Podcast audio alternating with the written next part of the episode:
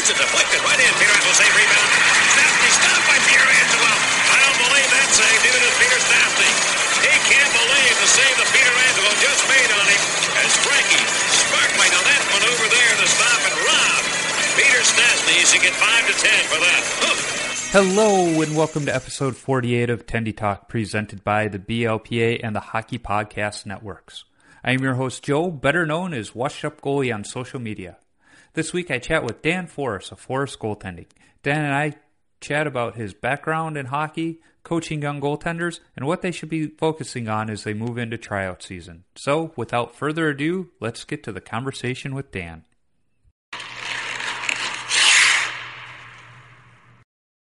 Well, hey, Dan, thanks for joining me on the podcast. I appreciate it. Uh, always fun to have other goalies on, which is obviously what I have every week, but uh, always fun to have goalie coaches too, because I, I think you guys bring a different uh, perspective, not just to the conversation, but you're always thinking about how, how we could be better. Yeah, that's for sure.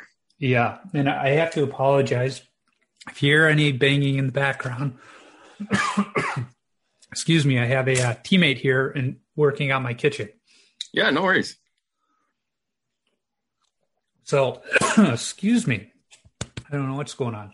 Um, you know, I, I don't know if you've listened to much of the podcast in the past, but I like to uh, talk to goalies of all ages and skill levels, find out about, you know, the background, you know, why you got into the game, why goaltender, but also, you know, what keeps you going? What what uh, motivates you in the game? So wh- why don't we start in the beginning? You know, how did you get started with the game of hockey? To be honest, it, it started when I was a young kid and just Saturday nights watching hockey with my dad. And right from probably as early as I can remember, that was like a, a Saturday night tradition. So it, it kind of started with that, uh, watching hockey, uh, and then being a goalie, it was just something I always, I think I fell in love with the equipment and, and everything like that to start off. And that's kind of how it started, to be honest. Yeah. You know, it's funny, the, the guys over on InGoal, they always say, well, you know, you become a goalie because, you know, your brother or your sister was already playing and they needed a goalie, or mom or dad was a goalie. And th- those are all true. But then there's always the, I just love the equipment. That's why yep. I had to be goalie. Yep. Yeah, I, I know that's what it was, uh, I think, for me, too, is started watching the game. Now, I was a catcher in baseball, too, so I, I think there was a predisposition to the the equipment, but it was like, yeah, I, I want to be that guy. Yep. um, so you, you start out pretty young. Um, what, what was the journey through the, the game of hockey for you? You know, what levels did you wind up playing at? So I I actually started playing hockey late. Um, I I started playing hockey at the age of seven. Um, it's funny that Canadians think the age of seven yeah. is late for well, hockey. The organized hockey, yeah, organized hockey, right? Um, so we did. I did that the first year. I actually, I played house league. I was signed up as a player. Um, always wanted to be a goalie. My parents said, you know what, let's just try it the one year and see where it goes. So we, I went to actually the first practice. Um, and we didn't have a goalie, so the coach asked out on the ice if uh, anybody wanted to be a goalie for our first game uh, next weekend, and I quietly put up my hand and didn't tell my parents until uh, we showed up at the rink the next week with uh, league equipment wet, waiting there for me, and to be honest, it, it turned out into, uh, I ended up playing the rest of the year, uh, and then our last game of the season, my, my mom, like, she begged me. She's like, just play out one game so you can say you did it. Um, you know, you got all the equipment, so let's just try it. So I, I went in the last regular season game. I scored a goal and got two assists. And my mom's like, look, you're you're natural. Like, you should be playing out. I'm like, it's not for me. So, yeah. And then after that, I, I just – after two years, I went up to triple A, actually, made quite the jump. Uh, and I played there – My my whole minor league uh, career, I guess you could call it. Uh, I played in the G T H L with the Von Kings, and then my last two years in O M H A with uh, the Richmond Hill Stars at that time. Uh, and then in my draft year, I actually partially tore my M C L. Ooh. So I was on crutches for eight months. Uh, and then just basically a year rehab, and it's kind of where it ended up. And then that's kind of where the story goes, where how my business started is a, a buddy of mine was a, a triple A coach. And he said, you know, we, we, we pay somebody to be a goalie coach. Like, would you be interested? Mm-hmm. So I took that job, and, and that's kind of how my, my business started growing. So it, it's interesting. It works that way because I, I think a lot of goalies, it's uh, once our playing days are over, there's usually a teammate or old coach that goes, hey, uh, you, you want to work with these guys? Because I don't know what the heck I'm doing with them. Yeah. And uh, you were fortunate enough, though, that you were able to uh, turn it into a, a job, at least. You know, yep, whereas I think sure. a lot of us, it, it, it was for me, it was the uh, volunteer goalie coach. And, mm-hmm. you know, d- did that for a couple of years till my kids were born. Um, yep. So that that's awesome. Now, I, I want to step back a little bit, though, because you said, you know, that first year, mom and dad wanted you to to skate out. And um, I know that that was the case for me as well. And like you, during tryouts, they were they needed goalies, and my arm went up. And so I was uh, one of two on the team. Uh, but, but our coach, uh, he, he rotated us. So I would play mm-hmm. goalie one game, that kid would skate out, and then we switched. Yep. Um, as a coach, how important do you think it is for young hockey players to at least play out for, you know, or rotate out um, uh, to learn the other aspects of the game? I, I honestly think it, it depends on the, on the, on the goalie. Like, some of them, they have their hearts set out uh, as being a goalie, and they understand the game from that perspective. Uh, mm-hmm. Some kids, maybe they have that thought of back and forth. They're not sure this is what they want to do. I think in that case, it's more important to kind of see it from both sides, mm-hmm. uh, understand the game as a whole. Um, so I, I think it really depends on, on each individual. Yeah, that, that makes sense too. And um, I know at the U S A Hockey level, they're really trying to stress at the younger levels of not letting just one kid play, but the, the rotation, so that everybody yeah. does get that um that taste of goaltending. But at the same time, like you said, there are certain kids, I, I was one of them where it's like, nope, this is all I want to do. You yep. know, I'll skate out because you're making me. I'll be okay at it yep. because I understand the game, but uh, nope, this is, yep. this is what I want to do. And after For that sure. first year, that's all I did. Yeah. And I was I, the same. I was about to say, I don't think I've worn forward skates since, but I did two uh-huh. winters ago. We had a uh, pretty cool ice storm that turned our uh, streets into ice rinks, uh, mm-hmm. and I was I wasn't about to ruin my blades. Yeah, so I had sure. an old pair of forward skates in the garage. I threw them on and skated down the street. Awesome. that, that Actually, I, can you hold on just one sec? Sorry. Sorry about that. Hey, no worries. It happens. Yeah. I, I, I'm we're here, starting to deal with our uh, triple A tryouts here, so I have coaches calling me, and then I have. Uh, My stepson's missed has missed something for his uh, hitting clinic, and I'm trying to deal with that. It's it's nuts. My phone goes off a hundred times a day. I get that. I get that. It's uh, it's a busy time for sure for uh, goalie coaches as we get into that pre tryout season, as well as uh, getting ramped up for some tryouts. And yep. you mentioned your son for hitting. Is that for baseball or no? No, that's uh, so our body checking clinic. Oh, uh, so here what. For their, well, it'll be U fourteen, U fifteen. Last year, because of COVID, we didn't really have a year, so they mm-hmm. didn't participate in contact. Yeah. Um. So they have to take a hitting clinic before they can go to any tryouts that in- involve body checking. Oh, cool. So they're supposed to do a Zoom call first, and then they have an on-ice hitting clinic. So apparently he's missed his Zoom call, which was supposed to be yesterday. And, yeah, so it's been... been a whirlwind trying to figure it out because tryouts this year have been condensed because of the timelines. Mm-hmm. So it's, a, it's, yeah, you know, it's, it's been one it's, of those days. It's interesting. You mentioned the hitting and, you know, the ages that the kids are starting to hit. I, I remember when I played, it was uh, the peewee level that we were able to start hitting in games. But mm-hmm. they started teaching us how to hit as squirts, and yep. they started pushing it back. And uh, this is just a goalie speaking, but I, I think that's silly that they pushed it back, because the sheer physics of kids are a lot more resilient at those younger ages, but they're also not as big. So if they don't quite come into a check properly, the right. odds of them really hurting somebody are a lot lower than when we have these fourteen-year-olds where, I mean, the Little League World Series just got over, and every year there's that, you know, picture of two kids standing at first base. One of them's like six feet tall and the other hasn't hit his growth spurt yet, and he's like four and foot that's nine. Exactly what I was going to say. Yeah. And it, it's the height and weight differential, the size yeah. differential. Like when you're younger, yeah, you might have that one kid who's a little bigger, mm-hmm. but, you know, for us, like technically for his age, it's fifteen year old. Well, yeah. you know, we have kids that are over six, two, six, three already. Like, yep.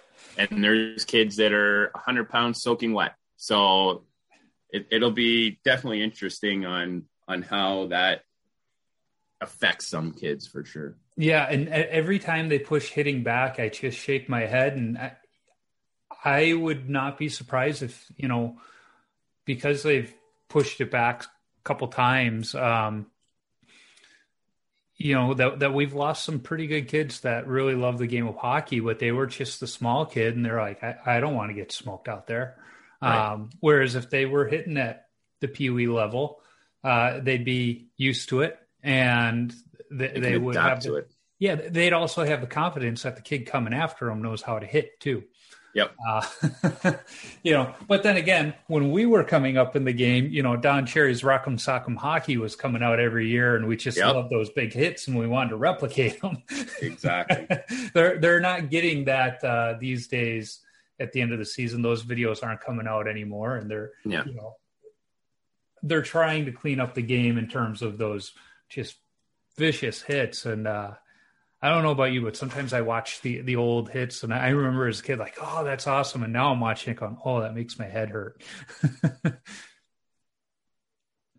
yeah, it's it's like I I personally don't agree with them moving it. I, I agree it should have been earlier mm-hmm. um, and stay that way. But that's for powers above me, right? Right, exactly. It's it's above our pay grade, and we're just goalies, so they're not going to listen to us anyway, because they say, well, nobody touches you. Yep. yeah. Um, so you, you get into coaching fairly early, right after your playing days. Um, what kind of struggles did you have early on, you know, going from that player role to that coaching role um, with, with people that probably weren't much younger than you? Yeah, so – I, I think I was probably about nineteen when I, I really started getting into the coaching. Um, so my first team was for ten and eleven year olds. Mm-hmm. So there was, there, there was still some, some difference in age. Mm-hmm. Um, the biggest struggle I would say I had was, is learning how to coach different mindsets or different styles of of of learning. Mm-hmm. You know, goal teaching goal to me, like I love it. Goaltending changes from year to year. Yep. Um, so it's learning how to adapt. The hardest part I find for for coaching is teaching each student or each goalie something that's comfortable for them, mm-hmm. uh, play wise, style wise, but also their their learning style. You know, mm-hmm. I, I'm a visual learner, and I, to be honest, I find that close to, I would say eighty to ninety percent of goalies I train are visual learners, mm-hmm. but then you also have, you know, kids that you can just talk to them and they understand that. Mm-hmm. Uh, so I think my biggest thing was learning how to instruct different learning styles uh, versus any of the, you know, the techniques or anything like that. It, it was just, how can I make each one of my students better in a way that they will re- receive the information the easiest? So yeah. I think that's kind of where, where my struggles were at, at first. It's interesting you say that, because I remember when I was coaching, you know, we had different goalies, you know, different personalities. In fact, the whole team is different personalities. And the other coaches just kind of brought this coach them all the same way mentality and treat them all the same way. And uh, when it came to the goalies, I, I treated them each differently based on that personality. You know, there was the one goalie where I would just look at him and be like, Nate, get your head out of your backside. You know, what, what, what's going on? He's like, yeah, I know. And then there was the other kid where I had to put my arm around him and be like, hey, bud, it's okay. You know, don't worry about it. And it, it was just learning those personality types and understanding, you know, who they were as people. That, that was difficult. And, you know, when, when we had new kids come into the program, it, it took some feeling, you know, trying different things to see what worked for them and what didn't. Yep. And um, it's, I remember we had this one goalie. He was uh, problematic personality wise. And the one day I just asked him, you know, what's going on at home? Then found out, you know, he had some issues going on at home with his, you know, biological dad and this and that. And it was like, okay, so you're acting out, not because you're not getting the game or not playing well or anything like that. You're acting out because you got other stuff going on. Yeah. And it, it, the fact that I just asked how he was doing, what was going on, kind of changed the way he listened to mm-hmm. me. He wouldn't listen to the other coaches, but when I looked at him, I could be a little bit harder on him because it was just asking those little things, finding out about who they were, not just what did they do. Absolutely. Uh, I, I find like with any goalie I instruct, it's, it's getting them to trust you. And it's not even just at uh, a level of trying to teach a technique. It's, you know, you're building a relationship with that with that student. So if, if they're seeing that, you know, you're taking the time to work with them and they, you want to know about them and how they want to play versus, you know, just kind of saying, this is what you have to do. You're showing them the options. You're, you're showing them that you want to help them improve. And I find once a student realizes that you're on their side, you're there to help them to improve their game, as soon as they trust you, th- they're an open book. They, they're ready to learn. They, they take anything that you say one hundred percent seriously versus somebody that, you know, is just thrown at them and is forcing them to do something. That's kind of where you get the pushback, right? So, mm-hmm. yeah, it's interesting you say it, because I, rem- I can't remember which goalie coach it was, but I remember he was showing one goalie something that he wasn't showing me. And I kind of asked him, I was like, why aren't we working on that? And he looked at me, he goes, because it doesn't fit your game. Yep. And he said, my job isn't to get you guys all to play the same way. My job is to look at the way you play and make you better from that. And I was like, exactly. Huh. You know, I remember being a young kid, I think it was maybe in high school, and I was just kind of like, huh. Never thought of it that way, but it, it made yep. a lot of sense to me. So y- you've been in this coaching game for a little bit of time. Yep. Uh, and it, it's crazy when you, you start looking back, you know, not that long ago, how much the position has changed. As you mentioned, from year to year, it changes. What do you think has been the biggest change in the game since you started coaching? Oof, it's been a lot. um, Well, you're, you're, you can go back to something, even the equipment size has changed, mm-hmm. something like that versus, you know, when the butterfly first, you know, was starting to be introduced uh, to where we are today, where it's, you know, you're, you're kind of seeing that athleticism come back into the game. Mm-hmm. Um, something I've been noticing in the last year or two with N H L goalies even is like, you're seeing more movement on their feet. Mm-hmm. versus those long slides that it, it was previously. Um, so, like I said, it's always adapting. Like you go back, you know, prior to. Hold on one sec. I'm getting another phone call. I'm, I apologize. That's all right.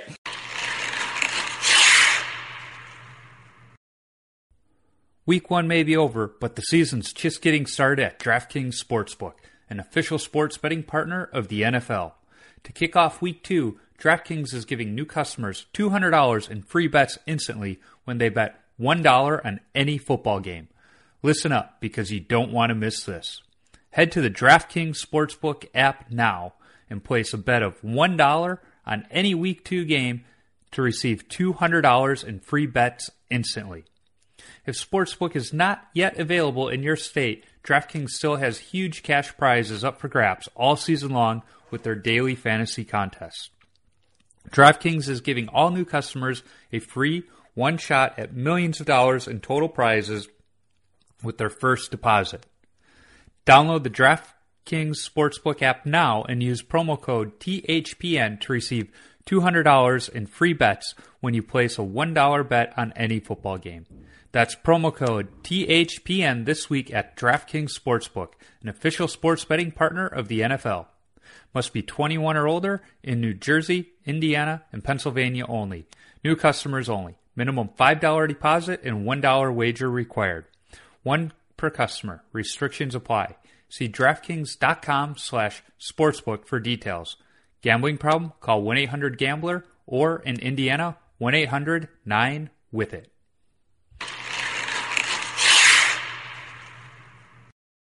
Sorry about that. I, I apologize again. Hey, it, it happens. Like you said, it's busy season. Yeah. Um, you know, as you were saying, so much has changed in the equipment. You know, things were so much bigger. You know, I, I yep. think back to uh, Garth Snow and, uh, you know, his giant floaters. Um, yeah. Some even like Jaguar. Yep. Playoffs. I yep. was just going to say Jaguar and, you know, his huge. Yeah, he had the big chest protector, but I, I remember his pads being so huge. Yep. But then you look at a guy like Marty Brodeur, who even at the end of his career, when he was standing up, you could still see his hockey pants. Um, yep. You know, he, he didn't really have the thigh rise that uh, most goalies do today. And, um, you know, I, I heard stories that he, he had the old school chest protector, um, you know, the where, day he retired. Yeah, to the day he retired, where, yeah, you're getting those bruises on the belly, but uh, you, you felt it. Uh, yep. I, I can't remember if it, who who it was I was having the conversation with, if it was Ron Tugner or Kelly Rudy, and we were talking about there was just something about um, that equipment from the eighties and the nineties where, yeah, the puck hurt. You got those bruises, but it also probably made us better goalies because we realized, hey, if I don't get my hands over here, I'm going to feel that puck and I'm going to get a bruise. Yep. It's not going to be fun. But if I get my hand over here and catch the puck, or I get my blocker in the way or whatever, it doesn't hurt. it, it promoted that, that athleticism.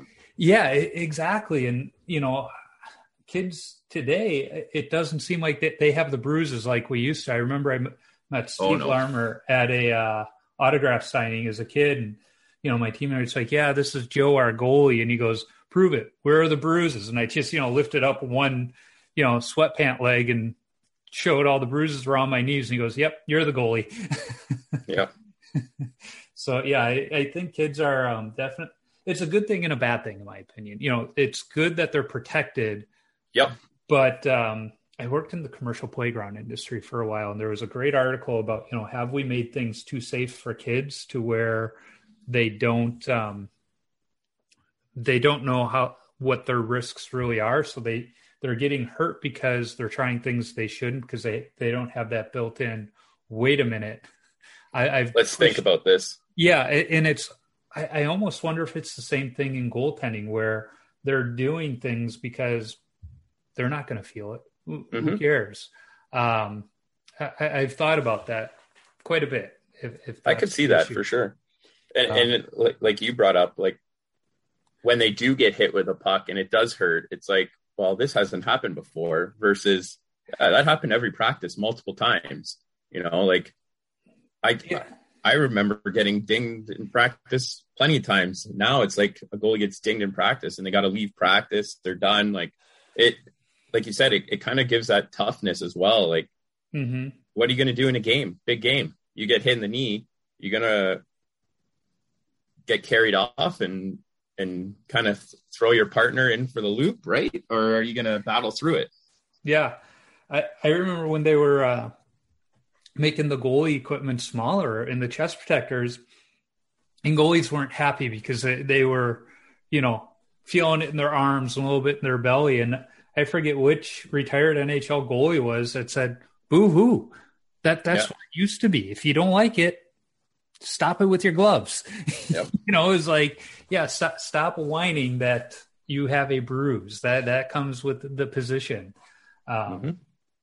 Yeah, when I was in high school, I, I was having issues with my hands. And so ice was ready early. And my, my coach took me out there and he was going to shoot at me. And he, then he goes, put your helmet on the net. And I just kind of looked at him and go, what? And he goes, put your helmet on the net. And I still kind of looked at him and goes, listen, you don't have your helmet on. Your hands are, you're going to be much more concentrated and you're going to stop sure. that puck. Yeah. And I went, okay. And he started with the puck low. I'll, I'll give him that. But yeah. Yeah, he was right. Uh, I wanted to protect my face. So anything that came near, I caught it or knocked it out of the way with my blocker. And my, my teammates were just standing behind the glass like, these guys are nuts. Yep. But I do remember after practice, one of my teammates goes, Joe, if you were playing back in the days when goalies didn't wear masks, what would you have done? And I said, I would have been a forward. Plain and simple. Yep. Like, this it would have changed good. Your outlook on it for sure. Yeah, absolutely. Um, but it was just funny. He was like, oh, okay, okay that, that's a good, good answer to that one. Um, if, if we're talking equipment, you know, what do you think has been the be- the best change for equipment uh, since the days, you know, you and I were young and playing competitively? I think overall, the weight of the equipment has changed. Uh, mm-hmm. This past week, I just, at my camp, uh, we demoed all the new uh, Bauer Hyper Light uh, equipment, and mm-hmm. it's a, it's it's crazy how light the stuff has gotten. Mm-hmm. Um, but overall, I would have to probably say the mask. You know, comparing what I used to wear versus the mask I wear now, it, it's night and day. Not only the weight, but like the construction, um, stuff like that. I would have to probably say the mask for sure. Yeah, it's funny you say that because the mask has looked the same since yep. the eighties, with the exception of the armadillo, which I have the uh, story of that in the latest Vintage Tendy magazine. He lives in Kitchener, down the street. Yeah, I, I've had Don on the uh, show before, and he, he's a fantastic guy, and I, I love how he brought in, you know, the completely different uh, insight of auto racing to make it completely different mask. And the thing is, since Don, nobody has done anything else different. They all have that same, you know, chubberly um, look to, to their masks, but the construction and the materials and, you know, everything that's inside the mask has completely changed. Uh, you know, the, the look has stayed the same, but the protection is night and day. Yep. Um, in fact, that's one of the few pieces of equipment I have updated uh, in the past few years. And one of the things I liked about the Bauer mask is it had three M vibration reduction tapes inside between layers. And I think mostly it would be like tape, okay, whatever. At the time, though, I was working at three M on okay. their automotive team, uh, their automotive electrification team. So we were talking about these tapes an awful lot. And I understood, like, how they absorbed that shock and dispersed mm-hmm. it. Because what they're doing is they're using that tape for your, your electronic systems in your car, and they need to stay, you know, pretty smooth as you drive down the road, even if you're driving down a dirt road. So it's like, they may be thin, but they, they do an awful lot. And I'm like, okay, that that's pretty cool. And that, that was one of the deciding factors when I bought that mask was uh, that technology in them. And of course, a couple other things, but it was like, yeah, it's, it's pretty cool. It, It's not just a few layers of fiberglass anymore. Yeah. In a, uh, you know, cage that's going to rust in about two years.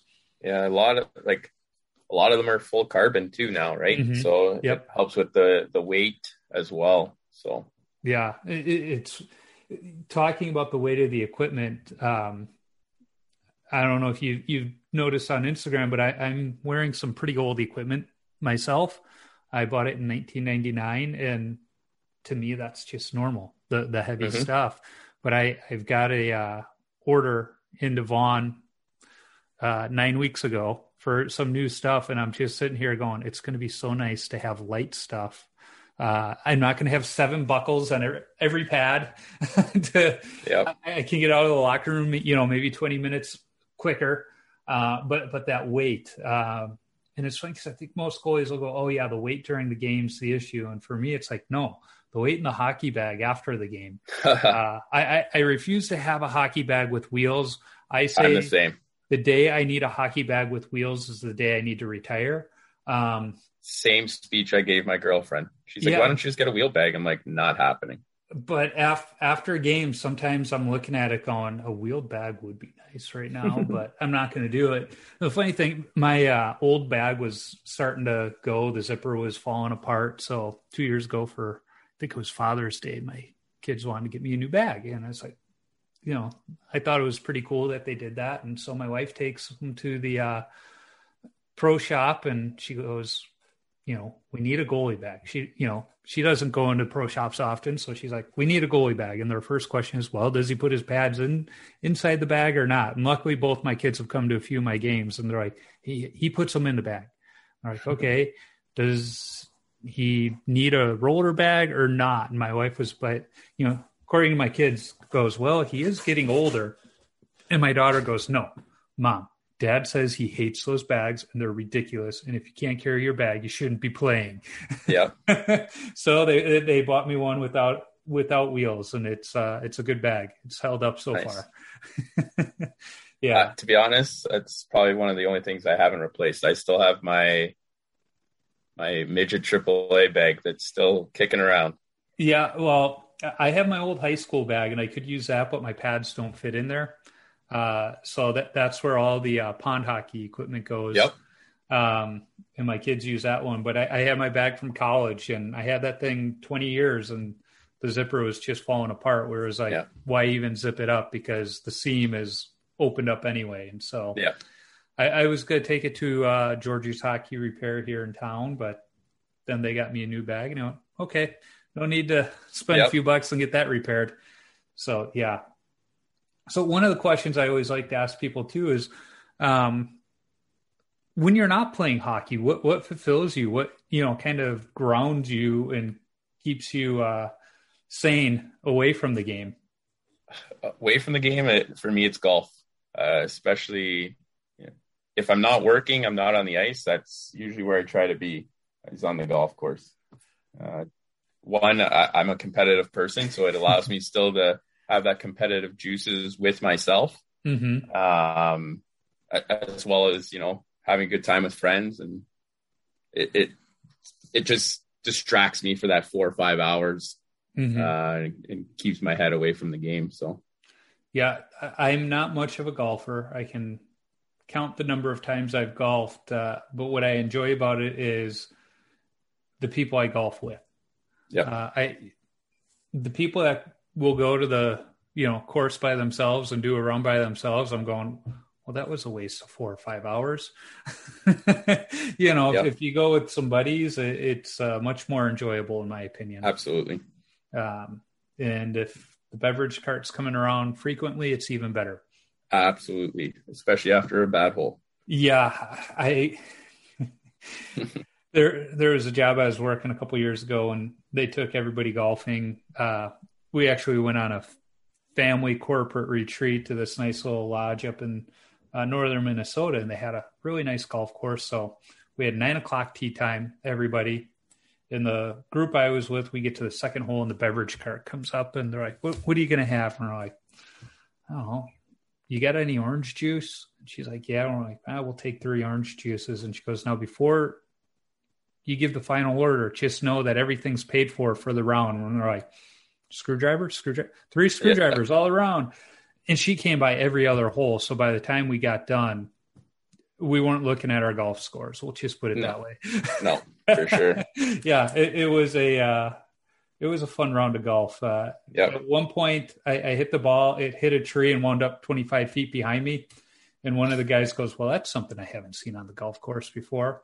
Happened three go. more, happened three more times before we were done. And by the third time, he's like, that's enough. It's not funny anymore. I was like, I'm yeah. not even trying to do it. That's just how bad of a golfer I am. So, yeah, it's it's a fun game when you're with the right people. Exactly. Yeah. Yeah. Um, so as kids get ready to, you know, start this uh, fun tryout process, what do you think is the most important thing they should be focusing on going into this new season, going into the tryouts?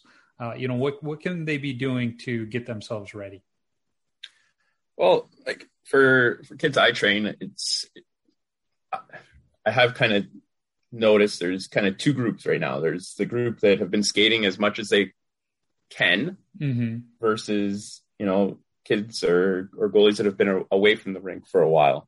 Mm-hmm. Um, it, it, it is that period where everyone's now rushing to get as much ice as possible, get back into the swing of things.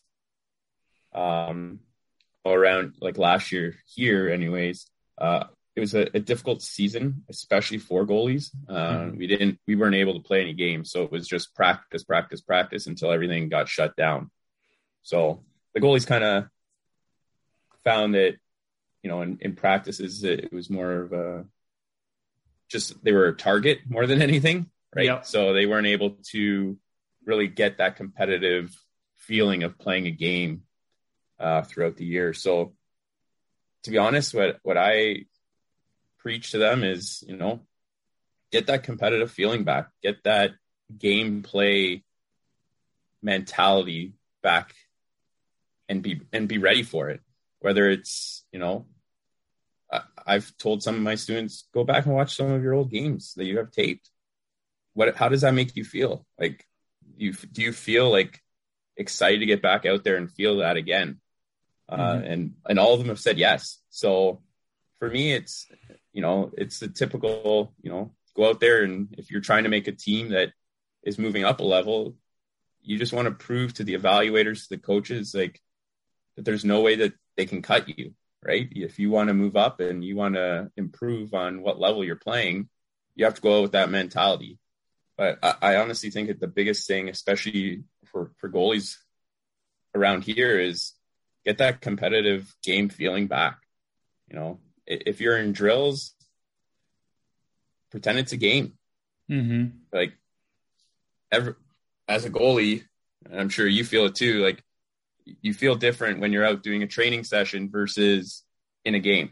Yep. So if you can emulate that feeling of playing a game in your tryouts, I personally think it, it, it brings you to that next level, right? So for me, it, it, it's just preaching, you know, get that competitive feeling back, that feeling of, you know, you're starting an important game, and and, and treat your tryouts as if it's it's that championship game that you, you're looking forward to.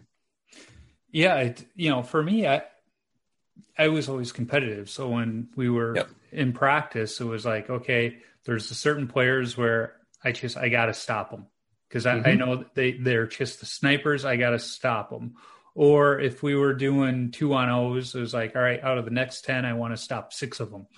Um, you know, it's, you, you got to set up those little games within the, the practice to, to yep. give you something to shoot for. And I, I've heard even some N H L goalies where they'll go, it's not a sixty minute game to them. They'll, they'll break it down into five minute or two minute increments and say, yep. for the next two minutes, I'm not letting anything in. Or for the, you know, it's a strategy I use is a period at a time. Each yeah. period's a game, right? Mm-hmm. Uh, I, I, and I teach it to a lot of the younger goalies that I train as well. Like, listen, bad goals happen on everybody. It, it, it's the ability to bounce back from it. So mm-hmm. whatever whatever technique we can use to help you get over that bad goal, to get you back in that mentality of, I need to stop the next puck or the puck after, and to keep your team in it, you know, it, it, it's...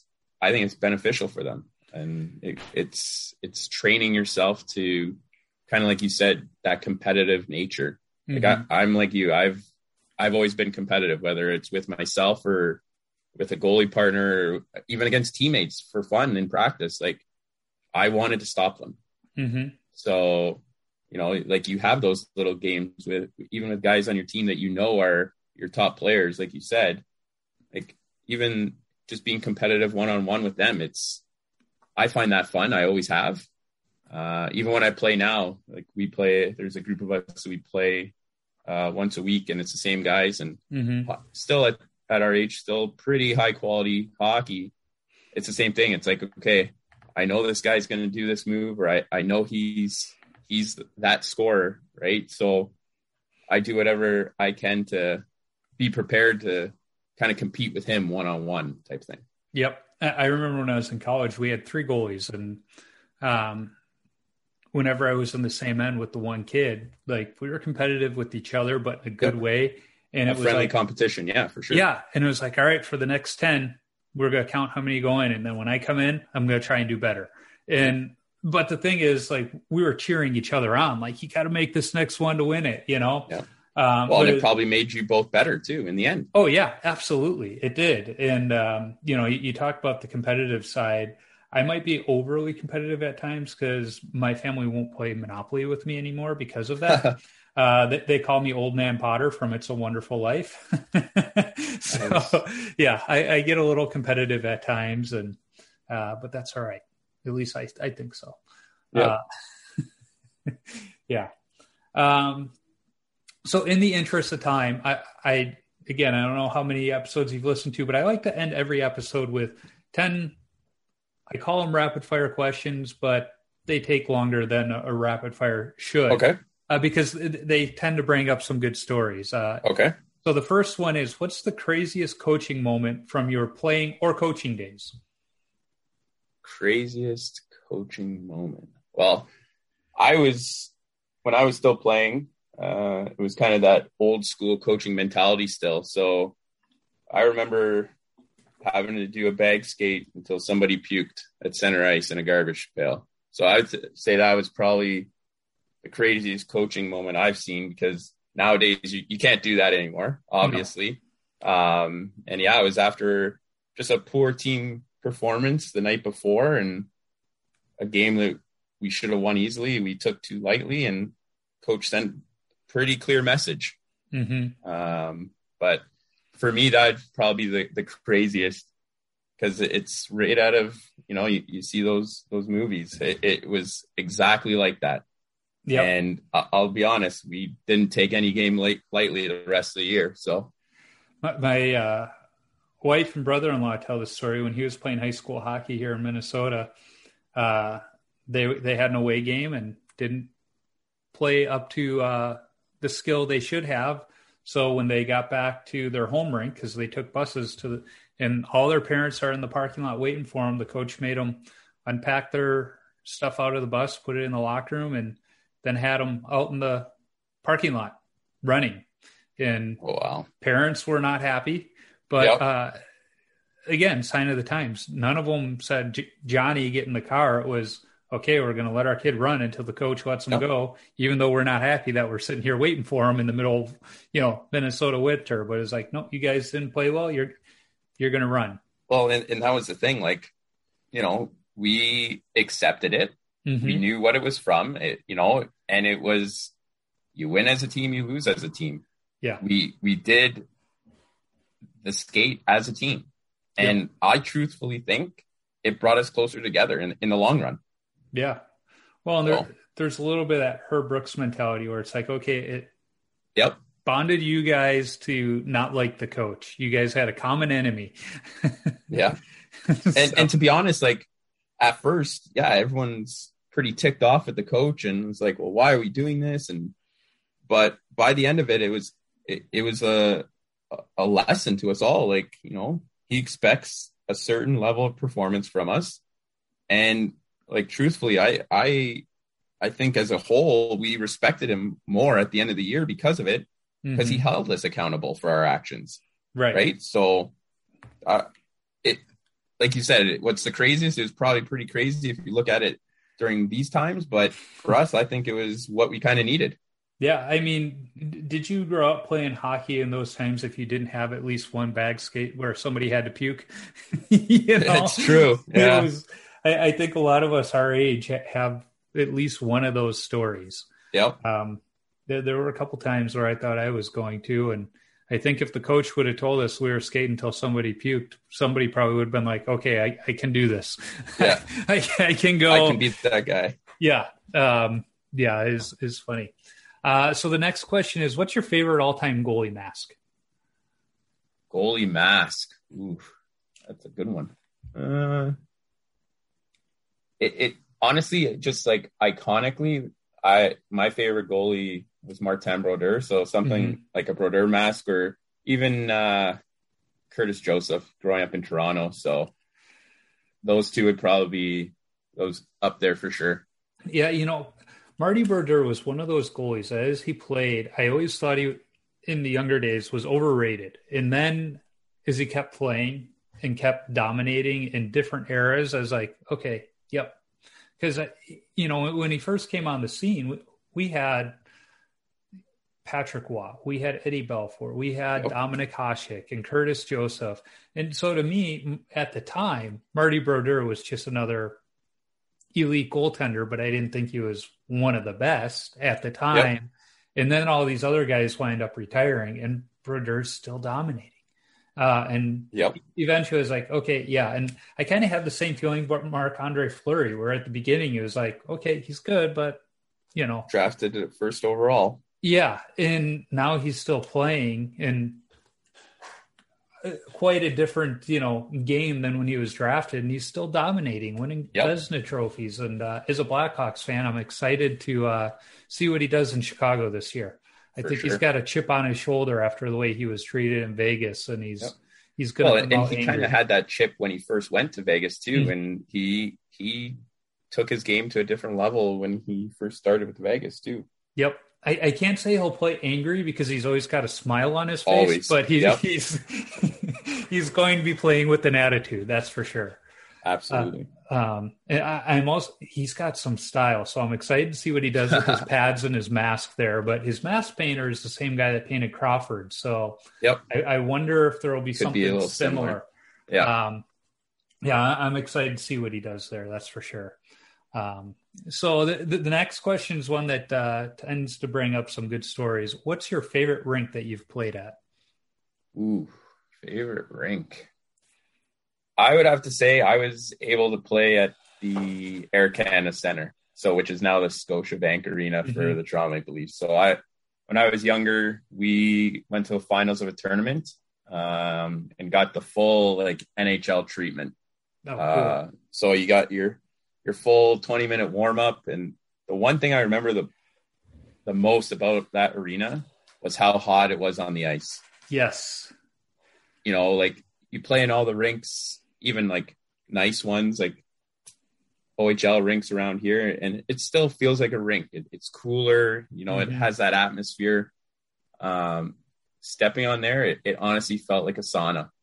Those T V lights are something else. I was fortunate enough to play at uh, what's now the Allstate Arena, where the Chicago Wolves play. And that was mm-hmm. the first thing I noticed too, is like, I was playing the second half of that game and I'm sitting here on the bench sweating. I'm like, Jesus, this is ridiculous. Well, we stepped out just for warm up mm-hmm. and like, you just start sweating it, yeah. and it's like, okay, you get off after the warm up and you feel like you're cooling down in the dressing room. Yeah. And it's like, oh, It, it, like I said, it was completely different. And yep. one thing that, another thing that I felt found weird was tracking a puck around the glass in an empty rink like that. Yes. It was tough. Yeah. Definitely tough. You know, it, you mentioned the twenty minute warm up, and I didn't have a twenty minute warm up until college. And I'm the kind of goalie, I, I like to get my feel for the puck and then kind of, I'm not one of those goalies when I started where I wanted every single shot of warmups, because I, I always, mm-hmm. and today I still feel I only have so many saves in me for the day. I don't want to use them all in warmups.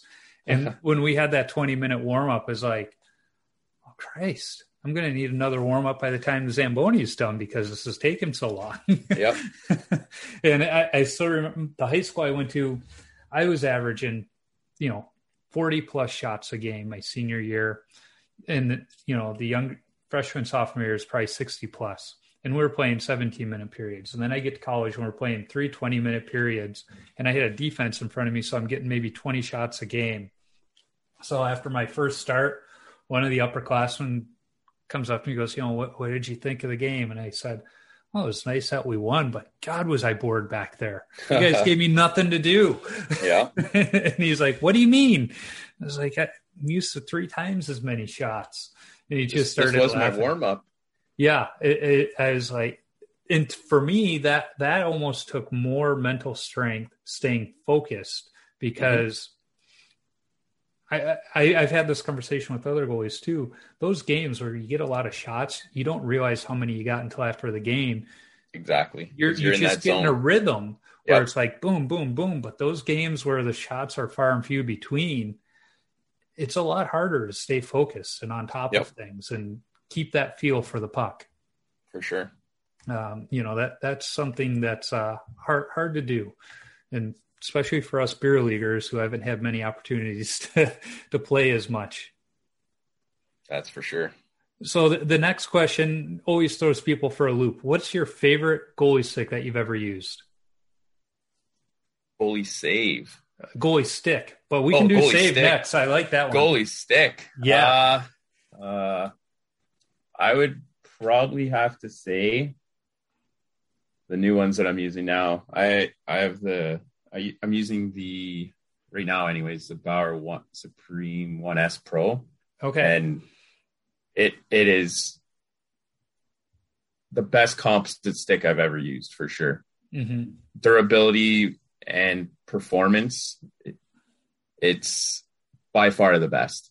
Um, and I grew up, started with foam core, like, and wood, way back, Sherwood fifty thirties. Mm-hmm. And then as I got older, I got into uh, the ninety-nine fifty, and I used that oh for years. But I just found that once composite came out and the the foam core would just get soft too quick. Mm-hmm. Uh, so I went to composite, and the early composite, I like like I was saying, like they had durability issues. Like yep, I I would go through. Oh geez, I think I went through four or five a year, if not more, at, at some point. Um, but I'm. I'm really liking what I have now. I think I'm going to dip into some of the newer ones uh, for the upcoming year. So we'll we'll see how they go, but definitely the one, that current one I have right now. You know, when the composite six came out, like you said, they had durability issues, and at the price point, I wasn't going to pay that, not for the beer yep. leagues. In fact, I'm still using foam core sticks because I'm cheap. Um, but I, I've kind of made the decision. The next stick I get probably will be a composite because yep. I think they've addressed the durability issues, and they, mm-hmm. you know, yeah, you're going to drop a few bucks for it, but you're going to get some time out of it. Yeah, for sure. So you mentioned it. It's not part of my rapid fire questions, but I got to ask now, well, what's your favorite save? Favorite save? Uh, mm-hmm. I've, do you remember Curtis Joseph's sliding stick save against Dallas in the playoffs where he slid yes. too far? Yes. I was lucky enough in minor midget to pull off one of those, and oh, cool. it was pure luck. Um, and I, I'll say it, it, you know, a little bit of just battling to to make sure I got back a bit, but definitely that was the save of all saves that I've made, I would say.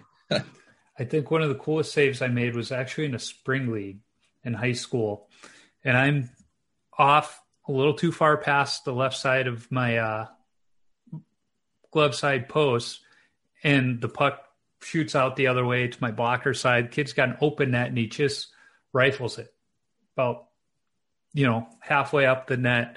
And I dive across both arms, and it, I don't catch it, but it hits me in the glove and goes into the corner. And uh, after the game, one of my teammates, as he's asking me, how did you make that stop? I'm taking my chest protector off, and I'm wearing a Superman t-shirt. Perfect. So it, it, it was just like not only the save, but the question after the game, and the yeah. fact that I happen to have that t-shirt on. He's like, don't even answer. Don't even answer. Thanks. I got my answer. Yeah. It, it was just like perfect timing that that was happening at that point.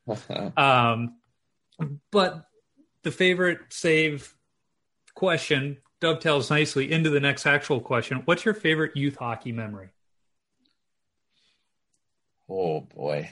Honestly, I, I would have to say just, you know, probably a typical answer, like playing travel youth hockey. It's the away tournaments and spending time with, with a group of, of your buddies that turn into almost like a family. Like, you know, well, mm-hmm. I remember playing my last couple years, like you're together with them six days a week, if not every day of the week. Yep. Right. So, you know, it's experiencing tournaments with them, or, you know, going into a, an away arena and, you know, getting booed at, like, at the age of fourteen, fifteen, and how to react to it. And, you know, just the, I'm still friends with a, a big group of them. And mm-hmm. uh, like, I, I would say it's, it's, you know, those friendships and, and those memories that you make with those guys that you still talk about today when you get together for a round of golf or something like that. Right. So yeah.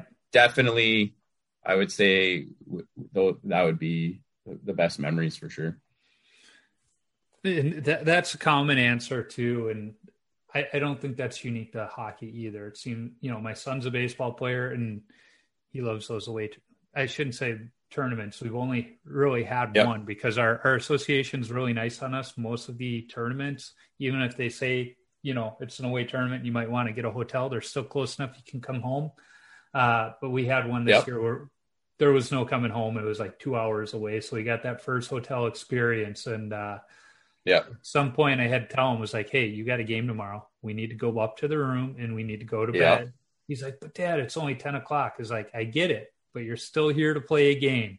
And yep. the other dads were kind of doing the same thing with their kids at that point, where it was like, it's reached that time. You got to start thinking about the game again. Doesn't matter that damn near every team from the tournament was at the hotel. And even though the pool capacity was one fifty, every kid was in the pool. Yep. You know, they didn't care. They thought it was great. Like for us, it was always the mini sticks in the hallway. Yeah. How long could we play before somebody called security? Well, you know, for all the noise. That that was the tough part, because a lot of the kids on my son's baseball team are also hockey players. So I was like, are we bringing the mini sticks? Like, come on, yeah. I, I want to play. And um, but we were playing in Rochester, Minnesota, where the Mayo Clinic is. And people come to the Mayo Clinic from around the world for life-saving treatments, and they don't always stay okay. at the hospital. So they'll stay at hotels, and we happen mm-hmm. to be staying at one of those hotels. So it's like, well, no, we can't be playing mini six in the hallway. We need to be quiet and quiet, respectful yep. of the other people that are here. Um, and they're, the kids, not just ours, but all the kids in the tournament were really good about that, which, except for the yeah. ones in the pool, but that was away from the room, so that was okay. Exactly. Yeah. They they needed their, uh, their escape somewhere. So the next question sure. is, what's the best chirp you've heard directed at you, not directed at you, on the ice, in the locker room? Sure. I don't like, Hmm. I would have to, I know one of my instructors, he uses a chirp to the kids, or that he's kind of told to a couple of kids. He's like, he always says, I've had, I've heard better chirps from a dead bird. And the kids look at him, like they take a second and they realize what he's trying to say. And yeah. uh that's pretty good. It gets the kids going for sure. Yeah. Um there's some of my kids that I like to tease a little bit about uh the sunburn on the back of the neck, because the yep. goal light goes off so much, stuff like that. Oh, I'm trying to think back to when I played. What yeah. was a good one? David Hutchins of InGoal magazine said one of his uh kids' goalie coaches looked at him and said, "You must be really good at dodgeball." Oh, that's a good one too. Yeah. I, I honestly can't think of any from when I played. That's, that's the worst. Yeah. You know, it's funny when, when I think of the chirps from when I played, I, I can't think of many either. I just remember yeah. some good one-liners and comebacks, but not yep. necessarily chirps at other players or teams. Exactly. Yeah. It, and it was always good. Like, especially my last couple of years of playing, like I had big defense. You know, mm-hmm. the guys aren't going to stick around when you got Big D in front of you that push them out of the way, or, or they don't have much time to really chirp at you. So, yep. Yeah. I, in the beer leagues, there was one guy, he was just going after me all game, and he was getting under my skin, and I think he was trying to pick fight. He goes, "What, you want to fight?" And I just looked at him and said, "No, I got to work in the morning." Yeah. And the, the ref just started laughing, and this guy just kind of looked at me like, "You make a good point, but that yeah. just kind of took all the wind out of my sails of trying to upset you." Yeah. Yeah. Uh, so what is the worst post-game beer you've had? Worst post-game beer? Uh, I'd have to say, like, you get all ready for a beer and somebody hands out like one of these craft beers that is overly hoppy. Mm-hmm. Uh, I couldn't tell you a name of one off the top of my head, but for me, I, like, I want something cold and refreshing, not something that I have to like force down after a game. Yeah. There's nothing know, worse than that. I, I've said I'm, I don't drink Coors Light on the regular, but I almost think that's one of the perfect post-game beers because it's cool. Well, at least if, when they bring them in the cooler, they're cool yep. and they're refreshing, and they just, they hit that spot right after a hockey game.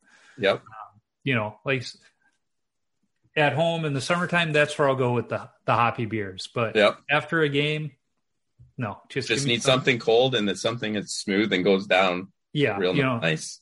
Not the cheapest of beers. Don't bring any of that Busch Light or Natty Light no. to the game, but a good Coors Light, Mick Golden Light, that's almost like the perfect post-game beer in my opinion. Yep. Um, so when you tape your stick, you go heel to toe or toe to heel? Heel to toe. Okay. I, I, I like asking that question because every so often I get that one goalie who goes toe to heel. That one previous guest said those goalies are psychopaths. Uh, but I, I, I always ask, you know, why do they go toe to heel? And most of them like to play the puck an awful lot. And they feel that going toe to heel helps the puck come off the toe better. Or the blade really? Better. I'm not that good at playing the puck, so I don't have to worry about that. I've always done heel to toe, and I, I don't even. I'm curious to know if it would make a difference. Yeah, I, Connor Beaupre uh, was the first one to really give a good explanation. Um, but like I told him, uh, I'm not playing the puck enough for it to matter, and when I do. I'm lucky if I know where it's going. Yeah.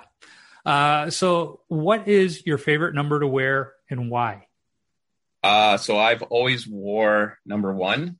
Okay. Uh, and the reason is, uh, my dad's favorite goalie was Johnny Bower. Oh. So I've kind of, kind of stuck with that. And I still to this day, always wear number one. Okay. Good, good answer there. Not, not too many Johnny Bower references on the podcast. Yep. I like it. Um, yeah, I was, I was lucky to have, Probably, I was probably about nineteen, twenty. I was able to have lunch with Johnny Bower. So I was, it was an awesome conversation. Mm-hmm. You know, he, he was telling stories. The one thing I'll never forget is the size of his hands. When you shook his hand, I honestly, like, I thought he was going to crush it. Like, just the size of his hands was unreal. And it, you know, the stories, it, it was, it was an awesome memory that I, I think about a lot. Mm-hmm. So that, yeah, that was... that's awesome. You know, and it's funny, I was talking to one goalie and they, they, they didn't like the number one for goalies. They didn't know where it came from. And I explained to him that, you know, back in the days of the original six, you know, the good players typically had single digit numbers because the sleeping berths on the train cars were assigned by your number, and the lower the number, the bigger the bed on the, on the train. And so they always want, you know, the good players wanted the bigger bed. So that, that's why, you know, goalies were typically number one, and, you know, one through ten were the biggest bed. So that, that's yeah. why those single digits are retired, you know, for the most part by the original six teams. Uh, so my, my last question is, what advice do you have for young goaltenders? For me, like, even when I talk to my students, it's enjoy playing. It, it, if you're not enjoying, you're not having fun, there's a problem, in, in my opinion. Like, even when I train, even my elite kids, if you don't have a smile on your face, it, there's something, something's not right. Mm-hmm. Uh, like, even when I played, like, I, I was hard on myself. I worked as hard as I could all the time, but I enjoyed being out on the ice. Yep. Um, and, you know, like, there are some some goalies that they are, were put there because they thought they had a better chance of making a team. Mm-hmm. You know, maybe their heart's not in it one hundred percent. Mm-hmm. Um, but for me, it you got to have fun. Yep. Enjoy being on the ice every time you step on the ice. Yeah. You know, the old Badger Bob, it's a great day for hockey. Um, and when I was in college, I'd be walking out to the rink saying that to my teammates, and they're like, give it a rest. You say it every day. I was like, because every day it is a great day for hockey. Yep. You know, uh, I, I just, to this day, I still love being out on the ice. It's, it's almost, uh, it's like therapy to me. I'm the same. I yeah. could be out on the ice, whether it's coaching, playing. Yep. Uh, just being at the rink in general. I, I, I feel the most comfortable being at the rink, and I enjoy it the most. Yeah, there, there's just something about walking into a rink, taking that deep breath of that cool air. Yep, that and, first step. Yeah, and it's just like, there. It's almost like walking through those doors, all of that anxiety and everything else just stops. Goes right away. There. Yep. And then, of course, when you walk out, it hits you right back in the face. But when, yeah, absolutely. Once you're in the rink, you're good for for those uh, few hours. For sure. Yeah. Well, Dan, where can folks find you on social media if they uh, want to follow Forest Goaltending? Yeah, so just uh, at forest dot goaltending on Instagram. Uh, it's probably the best place. Uh, that's where we post all our content. Uh, we'll be posting some new stuff from our camp last week. Uh, I know we're working on that. Do contests. Um, but, yeah, it's definitely the easiest place to find us. And I'll be sure to put the uh, link to that and the website on in the show notes. So people, perfect. People that are uh, lazy can easily find you. Yep. um, but I, I appreciate you taking time out of your day to talk to me. I, I've had fun getting to know you a little bit better. Uh, as I've said with almost all of my guests, you know, by the time I'm done uh, with an episode, I, I feel like I've made another friend in goaltending, where if we're in the same town, I, I know we're getting together for, you know, lunch or a drink and uh, just continuing the conversation. I, I think this is no different. Absolutely. If you're ever in Cambridge, Ontario, let yeah. me know. Or, or your travels bring you through the Twin Cities. Yeah, for sure. You yeah. never know. Yeah. You know, you, you might just have to come down for the Let's Play Hockey Expo and, you know, check everything out all at once. Yeah, for sure. Yeah. Well, Dan, it's been a pleasure, and uh, thank you. Thank you very much for having me.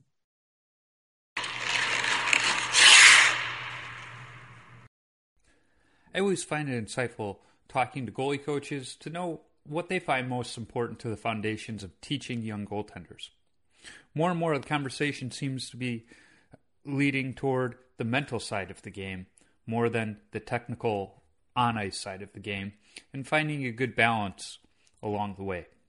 Be sure to follow Dan on Instagram at Forest Goaltending and find him on Facebook at Forest Goaltending Professional Training and Skill Development. You can always find me on Instagram, Twitter, Facebook, and YouTube simply by searching for Wash Up Goalie, and I'll pop up. Visit wash up goalie dot com for some great hockey-related content. My Beer League hockey video highlights, which should become much more regular now that the Minnesota Wild Adult Hockey League started this week with a big seven to six come from behind win. No thanks to me. Uh, and, of course, all podcast episodes. If you want some Wash Up Goalie or Tendy Talk apparel, be sure to visit my Threadless shop by clicking on the merchandise link of my website. If you like this podcast, go listen to the B L P A Big Show. It's the O G B L P A Podcast Network show where a couple of beer league players talk beer league hockey, draft experience shenanigans, and exploits from around the game. The show is hosted by Nick Jones and previous Tendy Talk guest Trish Dangle. Be sure to check out the full lineup of hockey-related podcasts on the Hockey Podcast Network as well. There are too many to list here, but shows like the Tip of the Iceberg podcast, the What a Hockey podcast, and the newest podcast on the network, The Hockey Hotbed, are all available. I need to thank the band The Zambonis for allowing me to use their music on my podcast. You can download their music at iTunes or wherever you stream your music from. I'm working on lining up other goalies to talk to. If you are a goalie or have connections to a goalie who I should talk to, shoot me an email at washed up goalie thirty-nine at gmail dot com or send me a D M on social media. And let's not forget, if you are a brand who wants to sponsor the show, be sure to reach out to me. I'd be happy to talk. And finally, if you like what you hear, be sure to subscribe, rate, and comment on the podcast platform you're listening on. It's a quick action on your part that helps others find Tendy Talk. So until next time, keep your stick on the ice and your body square to the puck.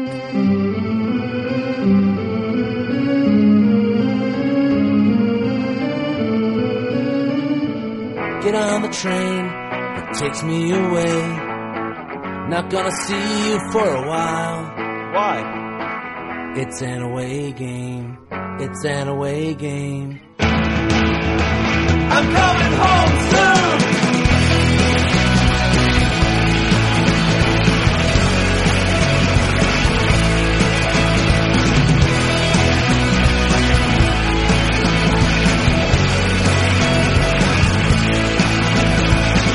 Get on the train that takes me away.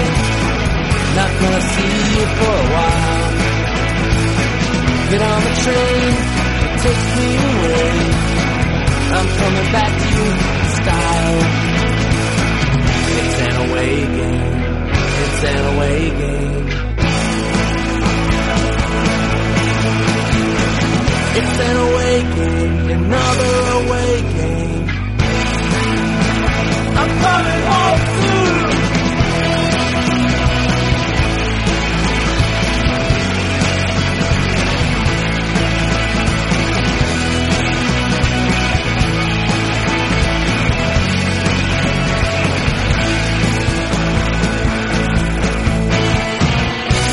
But don't you worry, it'll be alright.